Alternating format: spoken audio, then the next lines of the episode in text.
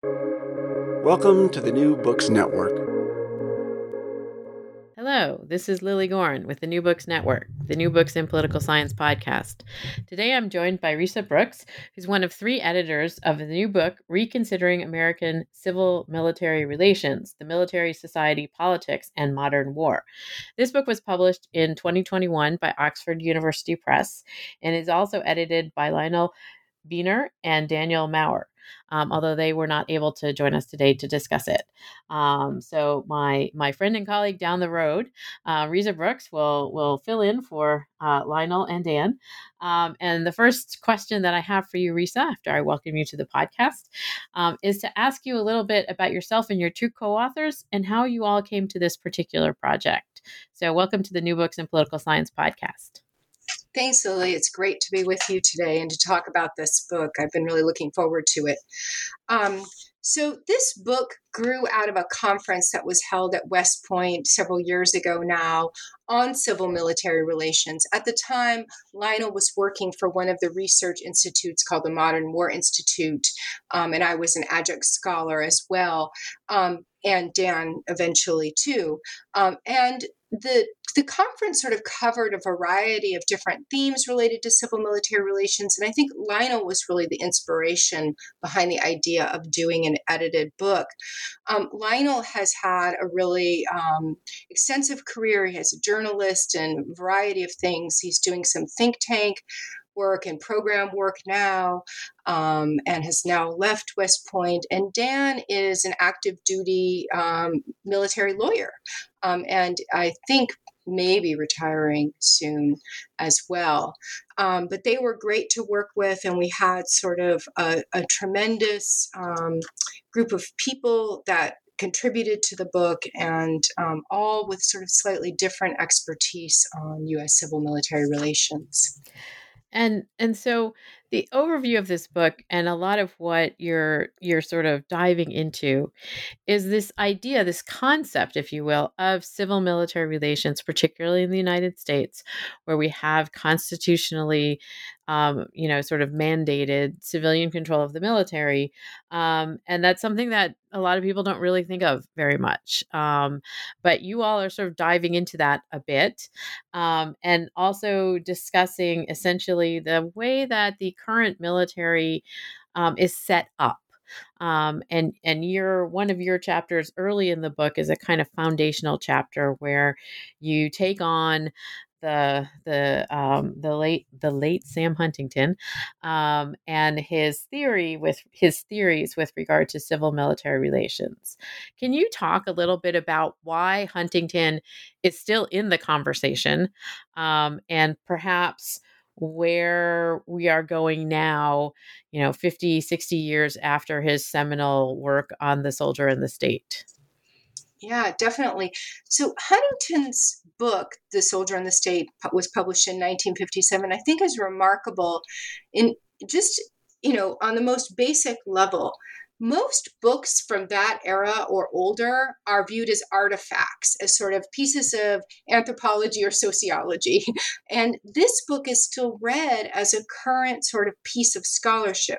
Now, it's heavily critiqued, challenged, but it's still engaged with in a way that's quite unusual. And I think part of the reason that that is, is because the book has had a, a huge framing effect on civil military relations. I can't really think of a, a similar example, maybe in international politics, realism, and something like that. But it, it's really set the boundaries.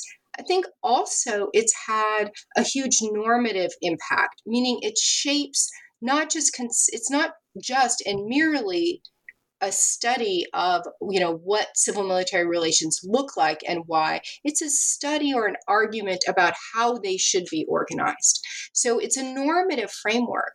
And the staying power of those ideas i think eh, that normative component is because it's it it both reflected and now reinforces a set of norms shaping the way that U.S. military personnel, especially the officers within the, the institution, view themselves, how they understand what it means to be an officer, and what sort of dictates or what standards of behavior um, they feel they should adhere to. So it's got this sort of constitutive and regulative function as a norm that comes from this book and the ideas that he propounds in that book.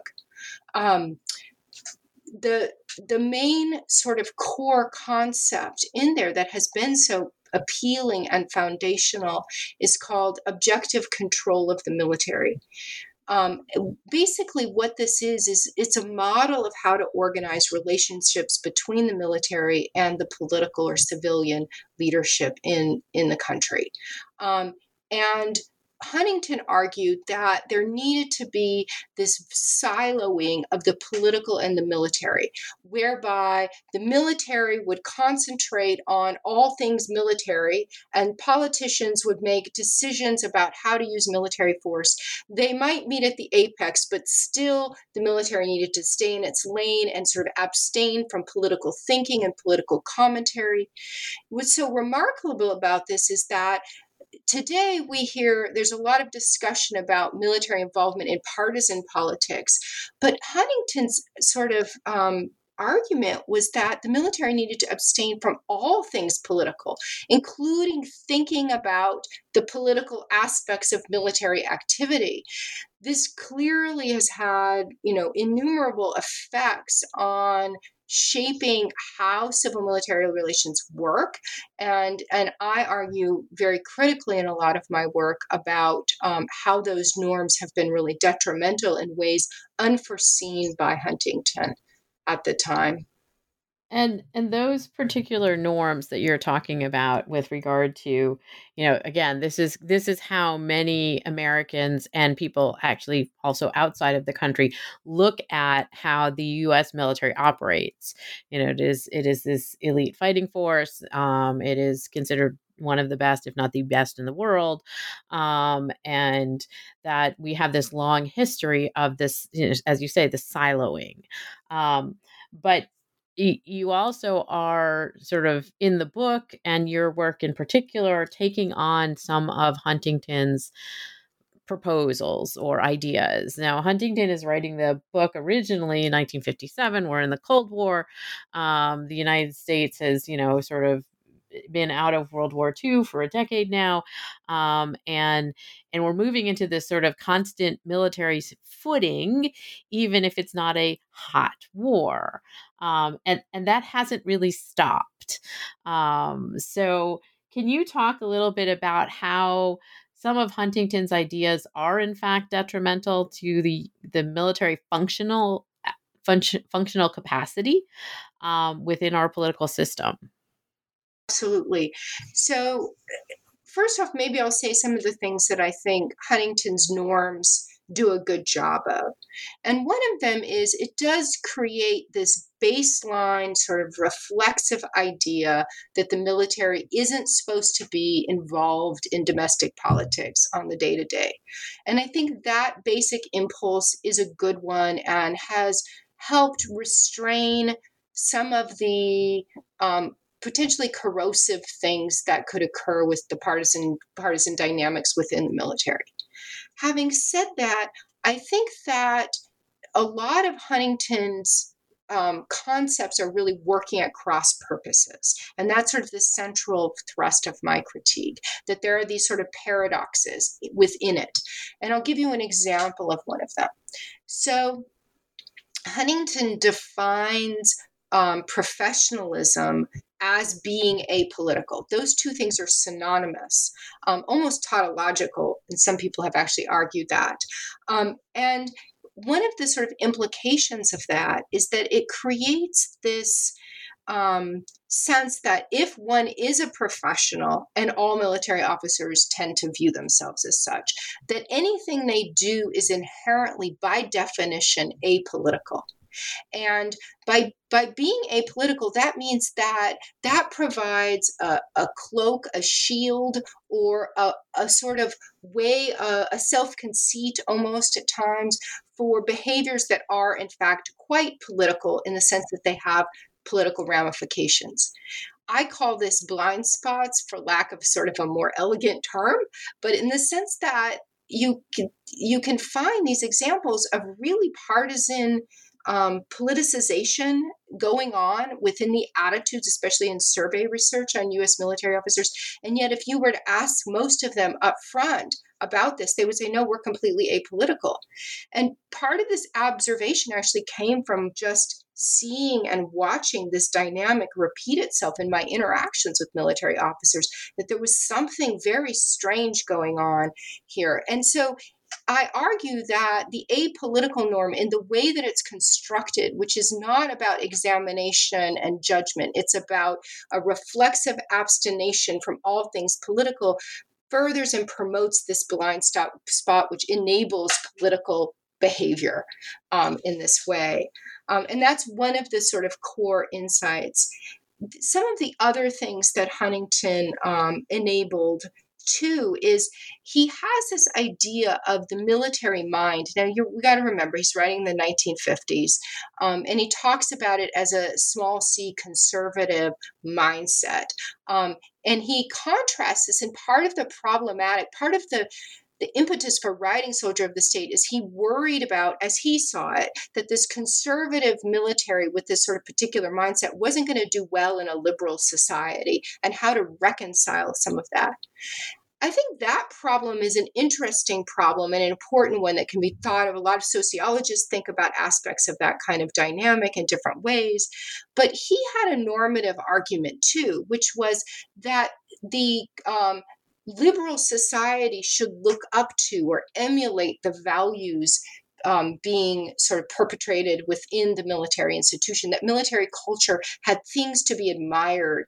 And that sort of um, almost sort of attitude of superiority has been a part of or a piece of a larger dynamic among some military officers, a cultural trend whereby they think that military culture is superior to American societal culture.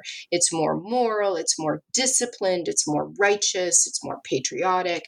And surveys have shown that some subset, now uh, not all, but some subset of military officers repeatedly over time believe this.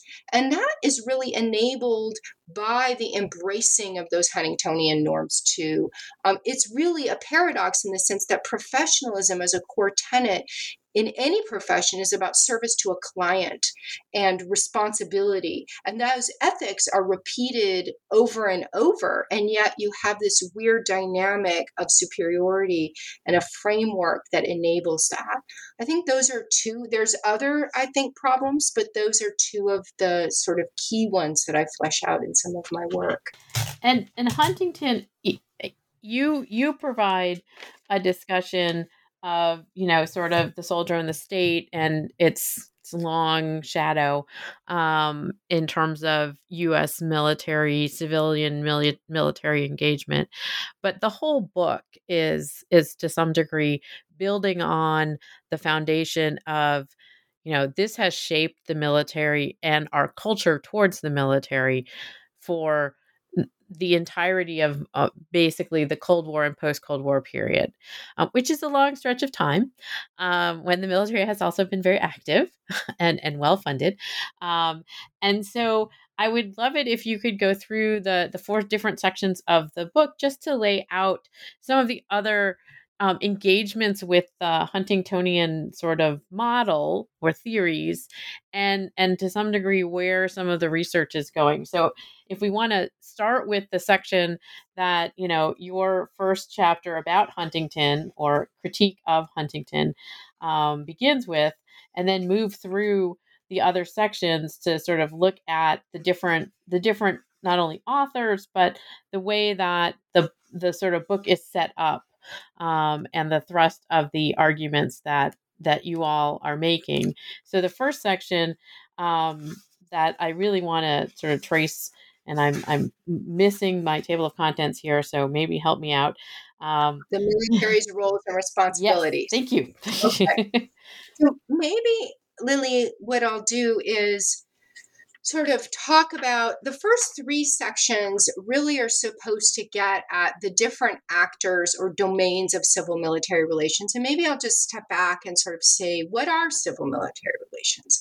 Um, really it's a it's a set or a, a variety of relationships that have to do with the military. Relationships between the military leadership and civilian leadership, say in the executive or legislative branch, um, the presidency and Congress in the US, um, relationships between the military and society, whether that's um, as an institution or as individual members of the military and society, and ultimately also the relationship between society and the civilian leadership as it pertains to the military as well, and how society is holding to account those civilians, the president, Congress, um, for their oversight and control of the military. And so the book is about is sort of the first three sections are organized those three the, those actors. Um, the first one, the military's roles, I think that's most intuitive, and it talks about sort of what are the norms, the Huntingtonian norms, what are sort of the other normative framework that should does and should guide the military um, and some of the dilemmas of the mutual obligations that um, military officers are sort of um, shaped by and obligated to um, as well. The second section talks about the civilian leadership's roles and responsibilities. And, you know, it may seem really obvious to most listeners that they should be included, but in fact, there's far less research on the civilian leadership side and what shapes its different civilian presidents' relationships with the military and how they manage it um, and what their obligations are. There's assertions, a general sense of that, but there's not a lot of understanding of that. We don't even have a lot of understanding of what civilian control is and how it varies. I mean, there is some good research going on now about those topics, but people don't even share the same concept of what civilian control is. I'll, I'll, give you a brief example of that. Sometimes people talk about civilian control as just the ability to make decisions. So, does who's in charge? The authority dimension. Does the president make a decision in a country? Does the executive or does the military make its own decisions? Civilian control, though, in a democracy is is much more than that. It's about the infrastructure and institutions through which civilian preferences get shaped and how military the military institution relates to the civilian institutions of the state. It's about how easily and effectively a civilian leader's preferences about the military organization or about the US use of force are being realized by the military itself. That's a lot more complicated, but I think that's really what it is, as opposed to just does somebody follow orders or not? And so that section of the book is sort of trying to get at some of those issues. There is a lot more to be done on that, though, I will say. And then the last section, I think, is where we've seen some of the most lively research, and it's reflected in the book, but also beyond on the public's roles and responsibility. So, what do the what does the public think about the military? What does the public think about civilian control? What does the public think about how much civilian political leaders should be deferent to the military or not? Um, when does the civilian leaders' efforts to appropriate the military's um, social esteem affect and shape responses to foreign policy decisions by that political leader. All sorts of questions like that. And some of the que- the content of that section of the book is getting at some of those themes. The last one is a bit of a shift and it, it's sort of what are both the implications for civil military relations of sort of modern war, meaning the kinds of conflicts that militaries are involved in today, especially the US military, and how do those conflicts go back and then shape civil military relations? And that part of the book gets at some themes that I think, again, there's a lot to be done here that has been received less attention than some of the others, um, which has to do with um, for example, I'll talk about my own chapter in that section, trying to understand things like how artificial intelligence or robots, um, these things are going to reshape or affect how the civilian bureaucracy, the civilian political leadership relates to the military leadership and military bureaucracy. How is that transformative? How is it challenging to the notion of the military profession, especially because professions are based on having this sort of exclusive expertise and technology inevitably invites civilian experts into that domain. So it's sort of fleshing that out. And then others in that section are looking at sort of um, sort of low profile attacks or um, sort of looking at the Niger events, um, insurgency, things of that nature, or cyber, or what's called gray zone activities as well. And so that's basically the structure of the book. It's meant to sort of tease out different themes, I think, more than sort of be exhaustive or conclusive about them. Yeah, I mean, I, I did find in reading through it that it was a really good overview of a lot of these important areas for consideration when we think about the role of the military in a democracy um, in the United States. And there was one chapter that also touched on it in other countries as well. Um, but in particular, it really is focused on the United States. And so I wanted to ask you, in terms of um, things that I was particularly interested in, if I can ask you, because you you noted this it was noted in the introduction and then it's noted in the chapter about the fact that there isn't a lot of research on like the Secretary of Defense and the role of the Secretary of Defense. Um, and this is something that, you know, as I started to think about it, I was like, yeah, there's a giant hole um, when one starts to think about, you know, there's all the study of the president and the secretary of state, and of course, attorney general. Um, and we've had a secretary of defense or secretary of war since the beginning of the republic. Um, we've been at war since the beginning of the republic. this seems like something that should perhaps have had more study.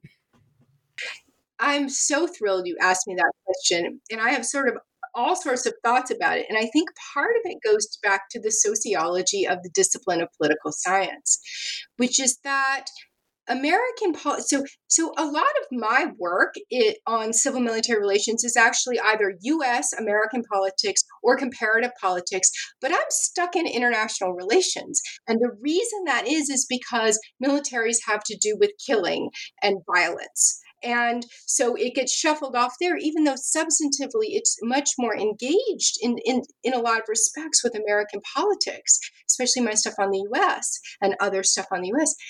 But there is a weird thing that happens and i'll give you a really concrete example.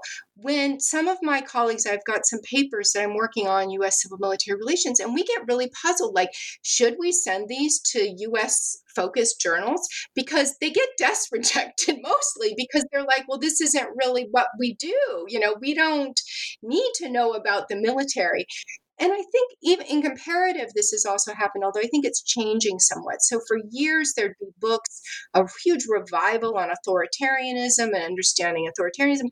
And what did the people study? And this is no discredit, these are important things too. You know, they discovered the things that look like democracy in authoritarianism. So they, they, I mean, they would study those. They would study things like parliaments or things like that. And they didn't study the coercive apparatus. And then the rest of us that did that were sort of marginal in our own little domain. Now that mainline comparativists are doing a lot more of that, but I don't think that's happened on the U.S. side as much. And so it, it's very so so long answer to come back to the Secretary of Defense. I don't think that the military as an institution is integrated with the study of other US institutions. Um, and I find you know, as you've probably pick, picked up, this very to be very strange and also very counterproductive. I think it's counterproductive for the people who study U.S. politics because this is such a major institution. They could learn things from it and understand better what they're studying and depending on the research question of course but it's also bad for the civil military relations folks because some of the things that have to do with civil military relations are generalizable to the way that other institutions work. Some aren't and some are. And so we lack a comparative understanding of the US military compared with other US government institutions. And I don't actually, even as I say that, I don't think I've even ever quite thought about it like that, but I think that that's a missing link. Um, that I think I would learn a lot more if I knew more about U.S. institutions, but I didn't wasn't asked to study them because I was in IR because that's what you do if you study the military. Of course. so it's a weird you know, all disciplines have their own quirks, and this is one of the quirks of political science. But it also makes sense given, you know, given the Huntington framework that silos the military as an institution off to the side. It is separate. It is not like the State Department. It's not like, you know, the Department of Justice. It's not like the Department of Agriculture, because as you note, it's involved with violence and killing people. And it has its own kind of, um, you know, structure and society and, and understanding of, of itself. And so it's alone. Yes, and that's a brilliant insight, right? Yeah, this bifurcation mirrors the Huntingtonian model, right? This strange split and and I guess maybe that's another reason to be critical of Huntington. that that the US military should be integrated into American political institutions that we study as American political institutions. As people, you know, you know this as as somebody who studies the presidency, you know, we look at Eisenhower and he set up the White House to mir- to mimic what he understood from leading the military. Um, and so when we look at the norms associated with how presidents set up their White Houses, there's an Eisenhower model and there's a Clinton model and so on. And um, yeah. yeah, there's a lot there, right? A lot to be thought about. Yeah. And and so what do we learn about the Secretary of Defense, at least a little bit, in the chapter that is specifically focusing on that particular role within this larger structure of civil military relationships? Yes. So Mara Karlin, who wrote the chapter on civilian control, is now in the office of the Secretary of Defense in a pretty high level position. And she's a just an incredible person, but also, you know, a really, really effective at what she does. Um, and I don't think even for somebody who'd studied civil military relations for years and years, I still am learning how that actually gets exercised. I have a good Alice friend who's also has a chapter in this book is is a good friend of mine, and she um, she you know has had a couple of very high level positions in the office of secretary of defense and she's writing a book about civilian control and i can see her still working through her understanding of what it is. And so yeah it, it, and it's so amazing because here you have this most well funded most powerful institution domestically and internationally and yet there's these huge holes in our understanding of how the basic institution really works, but and questions normatively of how it should work as well. And so yeah, it's it's it's one of the reasons why this field is so interesting to me is that there's just so much yet to be learned about it. And and I wanted to ask you uh, a question specifically about something that has been very much in the news, particularly this was the case during the Trump administration that the third section of the book takes up, which is society's relationship and understanding of the military. And your colleagues who have written the chapters there have done some survey research that was really interesting. And you you noted also that your own experience sort of talking to officers in the military, you get sort of two different answers to questions. Um, and so I was wondering what it is that we can understand about Americans' relationship and understanding of the United States military in terms of surveys that were taken trying to dig dig at those kinds of questions so what do we learn from some of those surveys about um, in particular i think a bunch of the surveys um, there's a lot of there, there's a variety of directions but I'll, I'll focus on one i think that's gotten a lot of attention and focus. Going back to the late 1990s there was sort of a, a state of the art survey done um, by peter feaver and dick Kohn um, called the TISS survey that looked at a variety of attitudes about um, civilian control about partisan politics and that has also been followed on with more recent surveys Heidi Urben, a colleague of mine as well, has done a bunch of those um, surveys. And one of the things that we learn from those is that the norms about abstaining from sort of political conversation, meaning domestic political conversation about electoral politics or debates in the policies in the public sphere, um, sort of hold and you don't see active duty military participating in that. But that under that sort of under that veneer there's a lot of sort of pushback against the beliefs that the military should be nonpartisan. And beliefs that the military um, that military officers should be able to say partisan things not understanding or thinking that that's important not even really engaging with civ- civil military relations and seeing it as an important topic. I mean there's layers and layers there of issues percolating underneath. And this is an issue that sort of civil military relations people have thought about a lot. But I think in an era when there's so much civilian politicization, meaning efforts by some political factions to draw the military into politics, either as their allies or as a sort of an object for them to attack to appeal to their base, that it makes, it puts a premium on those norms. It puts a lot of pressure on those norms.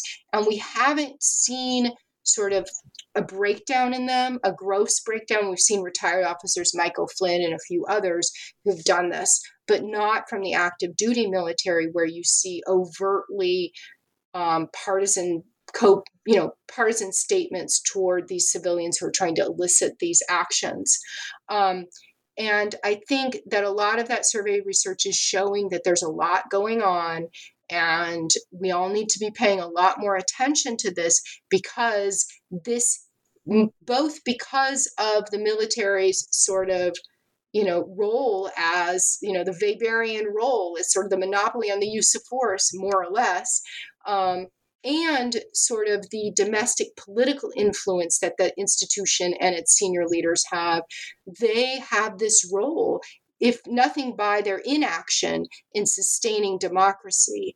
And therefore, understanding what the attitudes and the beliefs, whether or not they're acted upon always, is really critically important. And I would say, you know, just to circle circle back to the point of what this book is. I mean, this book is about here's a bunch of issues. Go pick some research questions and work on them, right?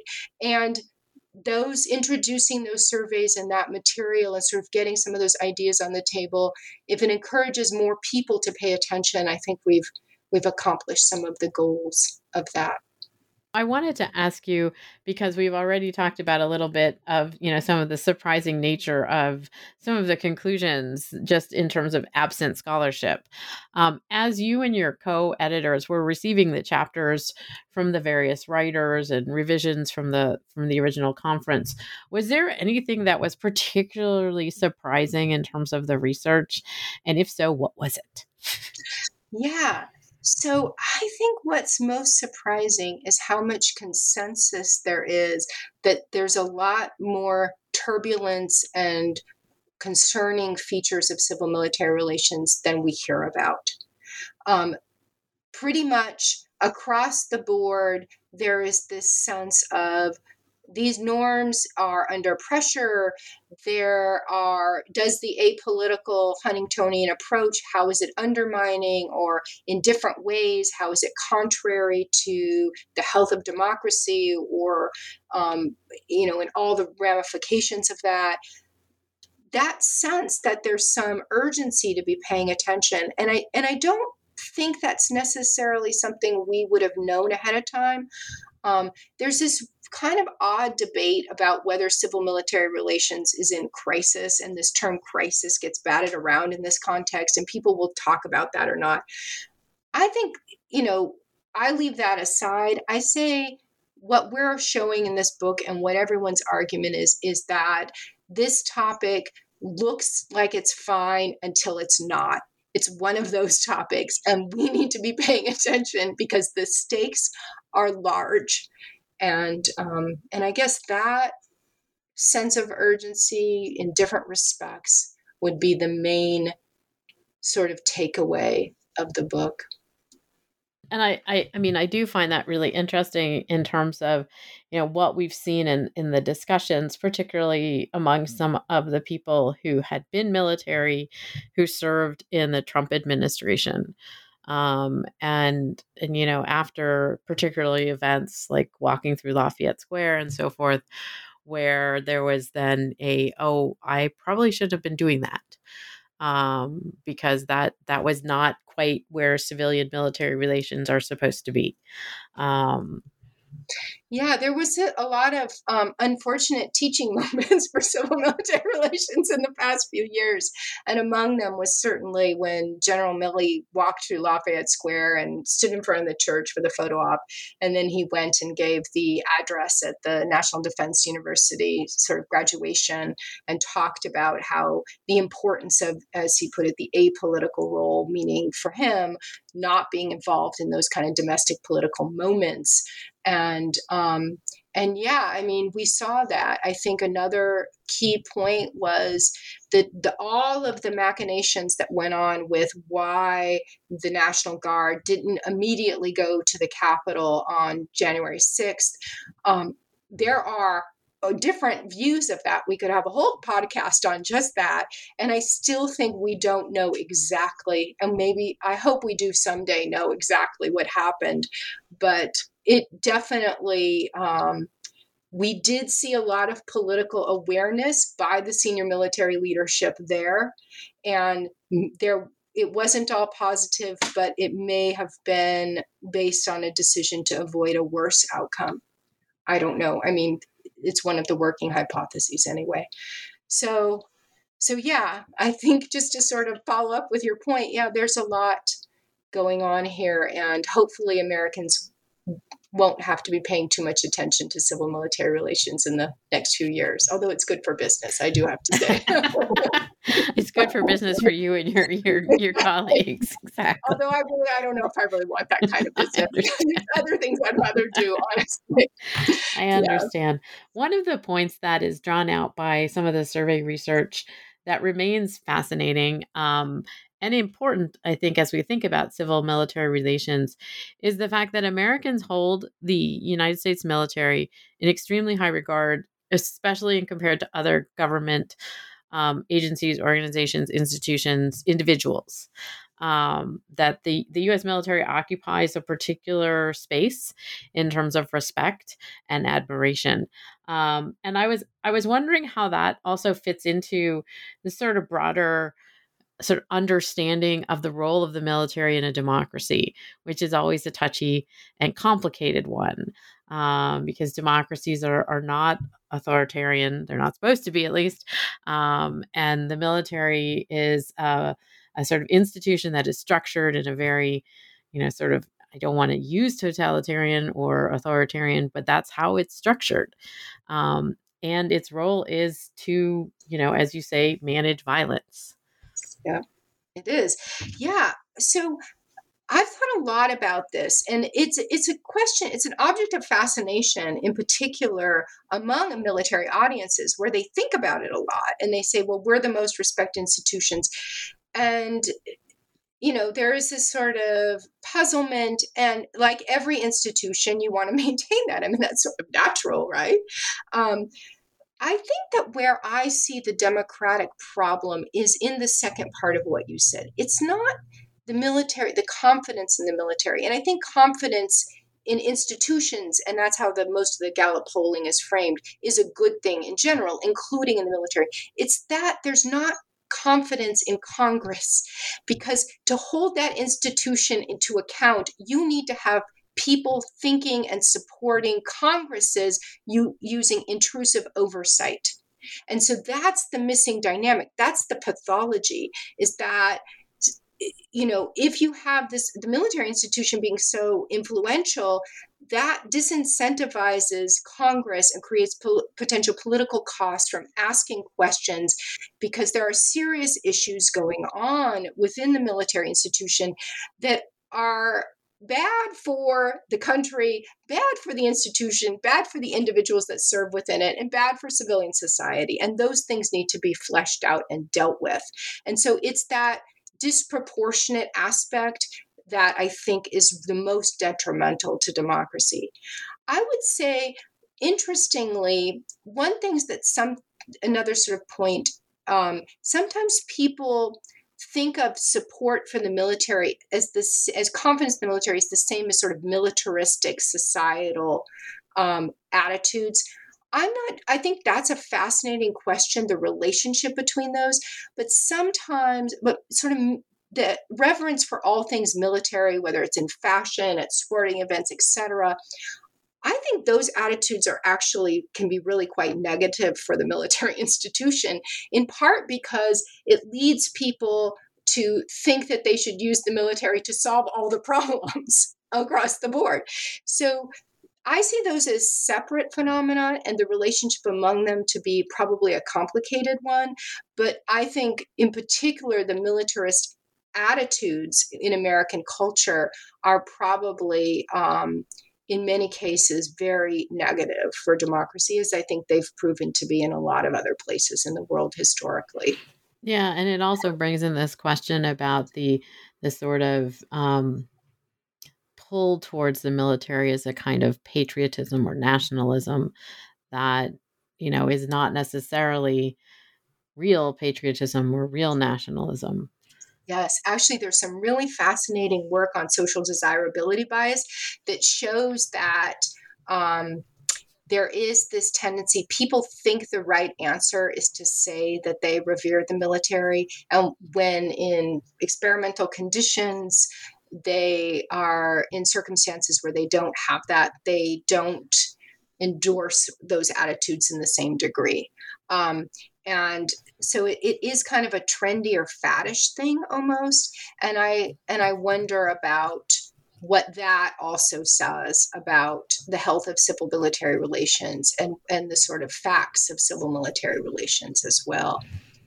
And and again, it it gets to the this question of you know, if you are disrespectful of the military or disrespectful to, towards the military in any capacity, then you know you are a bad American. You're treasonous, which is which is really ridiculous. And some of the most ardent sort of anti-Afghanistan or Iraq War people are the vets. Honestly, especially not. Uh, not the senior most, not sort of general officers, but below, there's a lot of angst there. And so, this idea that you're somehow um, being un American by criticizing how the military is used or criticizing or you know scrutinizing what it does and how well the institution is functioning or not somehow anti-american or anti-patriotic is ridiculous. And you know, I think that perversity of societal attitudes is not serving the military. That's the weird thing about it, right? That revering the military and yet paying no attention to it is, you know, really unhealthy for society um, and unhealthy for the country and unhealthy for the military. So it's a no win.